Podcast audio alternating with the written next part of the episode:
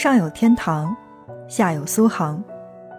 这句俗语高度凝聚了中国人理想之城的特征，但万不可在一个嘉兴人面前说起，因为他只会淡淡的一笑，缓缓地补充道：“嘉兴在中央。”嘉兴人低调厚德，不愿营销自己，但翻一翻知乎，你就会发现，上海上班住在嘉兴是种什么体验？杭州上班在嘉兴买房有什么建议？或者是苏州上班嘉兴买房划算吗？这样之类的这种问题指向特别的明确。当这些一线城市开始限购，抽走。那块安家置业的跳板的时候，在这些城市工作的外地人想到的第一个城市就是嘉兴。毕竟，在苏州、杭州还有上海三城之间的嘉兴，更像是江南的原点，只是近些年来经济发展慢了些，知名度小了一点点而已。要论真正的理想之城，嘉兴似乎是更有资格的。它不但环境优美、气候宜人、物产丰富，而且相比刚才我们所说到的这三个城市，那么文人气与烟火气也更盛。嘉兴在中央，不是嘉兴人自谦，而是满满的自豪。阿范，轻奢时光，听着声音去旅行。在今天的内容当中，我们来一起跟大家聊到的是嘉兴。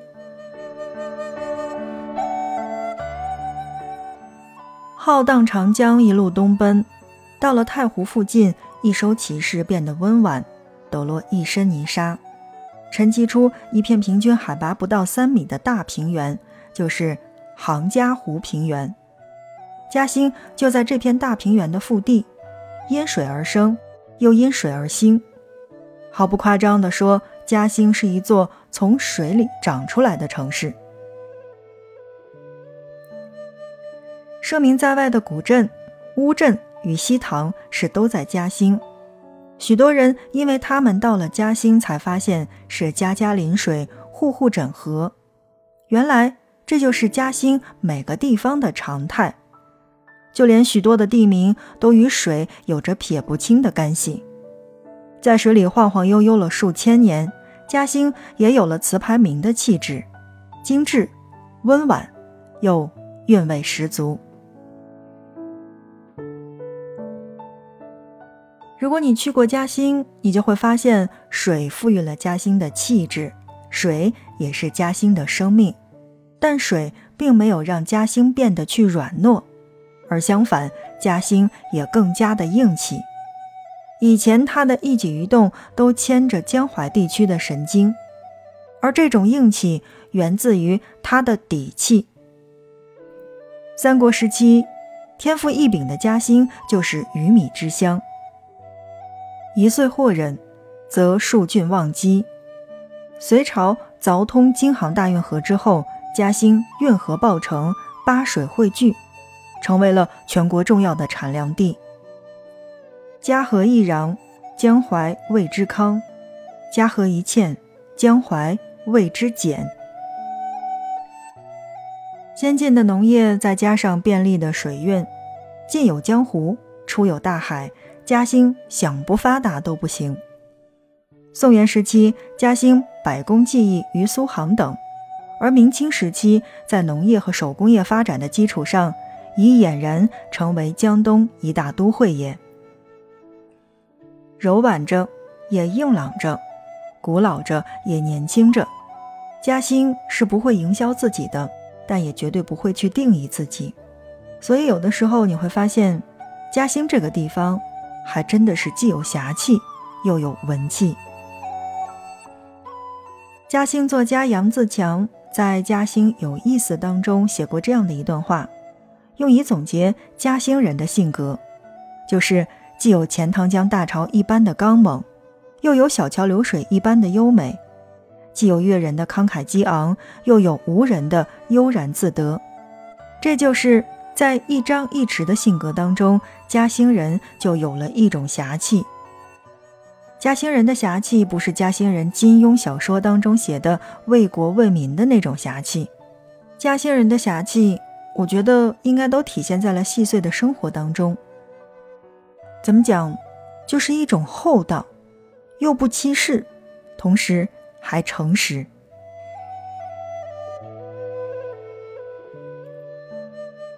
正在收听到的是 FM 轻奢时光，听着声音去旅行。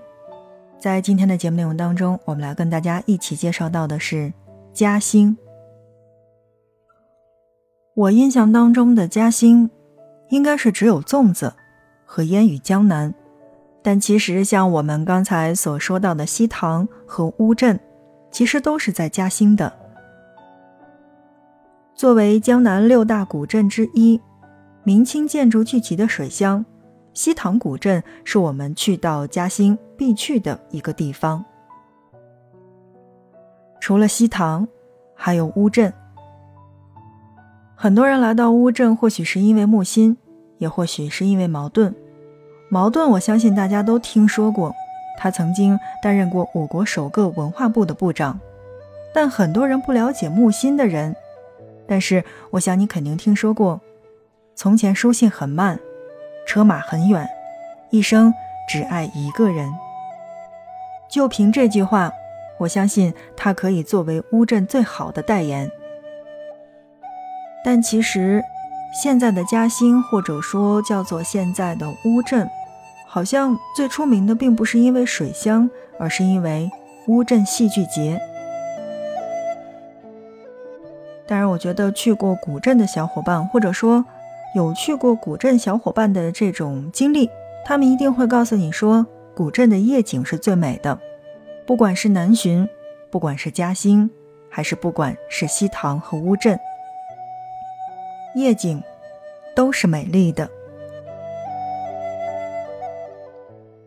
正在收听到的是 FM 轻奢时光，听着声音去旅行。在最近的节目当中呢，小伙伴都会私信问说，以前的节目都会。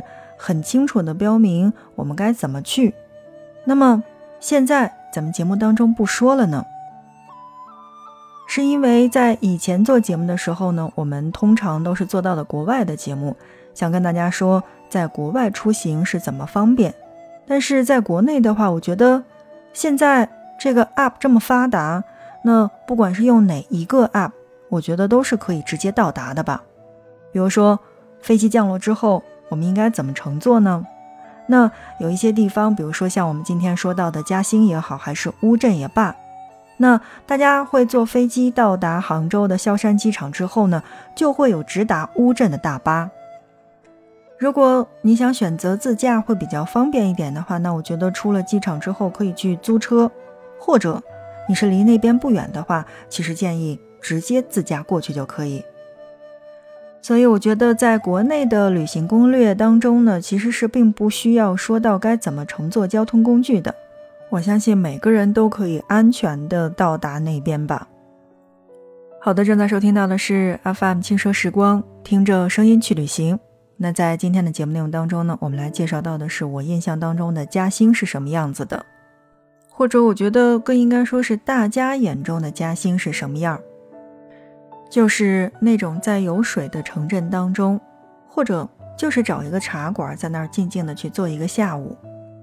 我觉得这种惬意已经是在最近的生活当中没有了的，所以特别想找回。但同时呢，也有很多小伙伴说去到那边就会觉得很失望。还是像我说的那句话，就是对每一个地方不要抱特别高的要求的话，其实去到那边是会发现惊喜的。但如果你对这样的一个地方总是抱着很高的要求的话，那你去到那边稍微的一丁点儿不如意，就会觉得这趟旅行并不是那么的好。比如对于乌镇，对于西塘，或者就是对于我们所说的这些古镇。其实这些地方早在十几年前就已经很流行了。这么多年的发展，它难道不会很商业化吗？所以对于踩不踩雷，或者说是该怎么避雷，那我觉得这个应该是依个人的这个感受，或者说个人的这个自身的条件。所以，在轻奢时光当中，我只能说，推荐大家去那边看看，但究竟是什么样子的，只能自己慢慢去感受。好的，正在收听到的是 FM 轻奢时光，听着声音去旅行，也欢迎大家如果觉得还不错的话，分享我们的节目。因为在以后的节目当中呢，我们来会跟大家讲到我们该怎么去玩，我们会怎么去避雷。所以在今天的节目内容当中，我们来仅仅是说到了大家眼中的嘉兴是什么样。好的，今天的节目就是这样了，感谢大家的收听，我们下一期不见不散。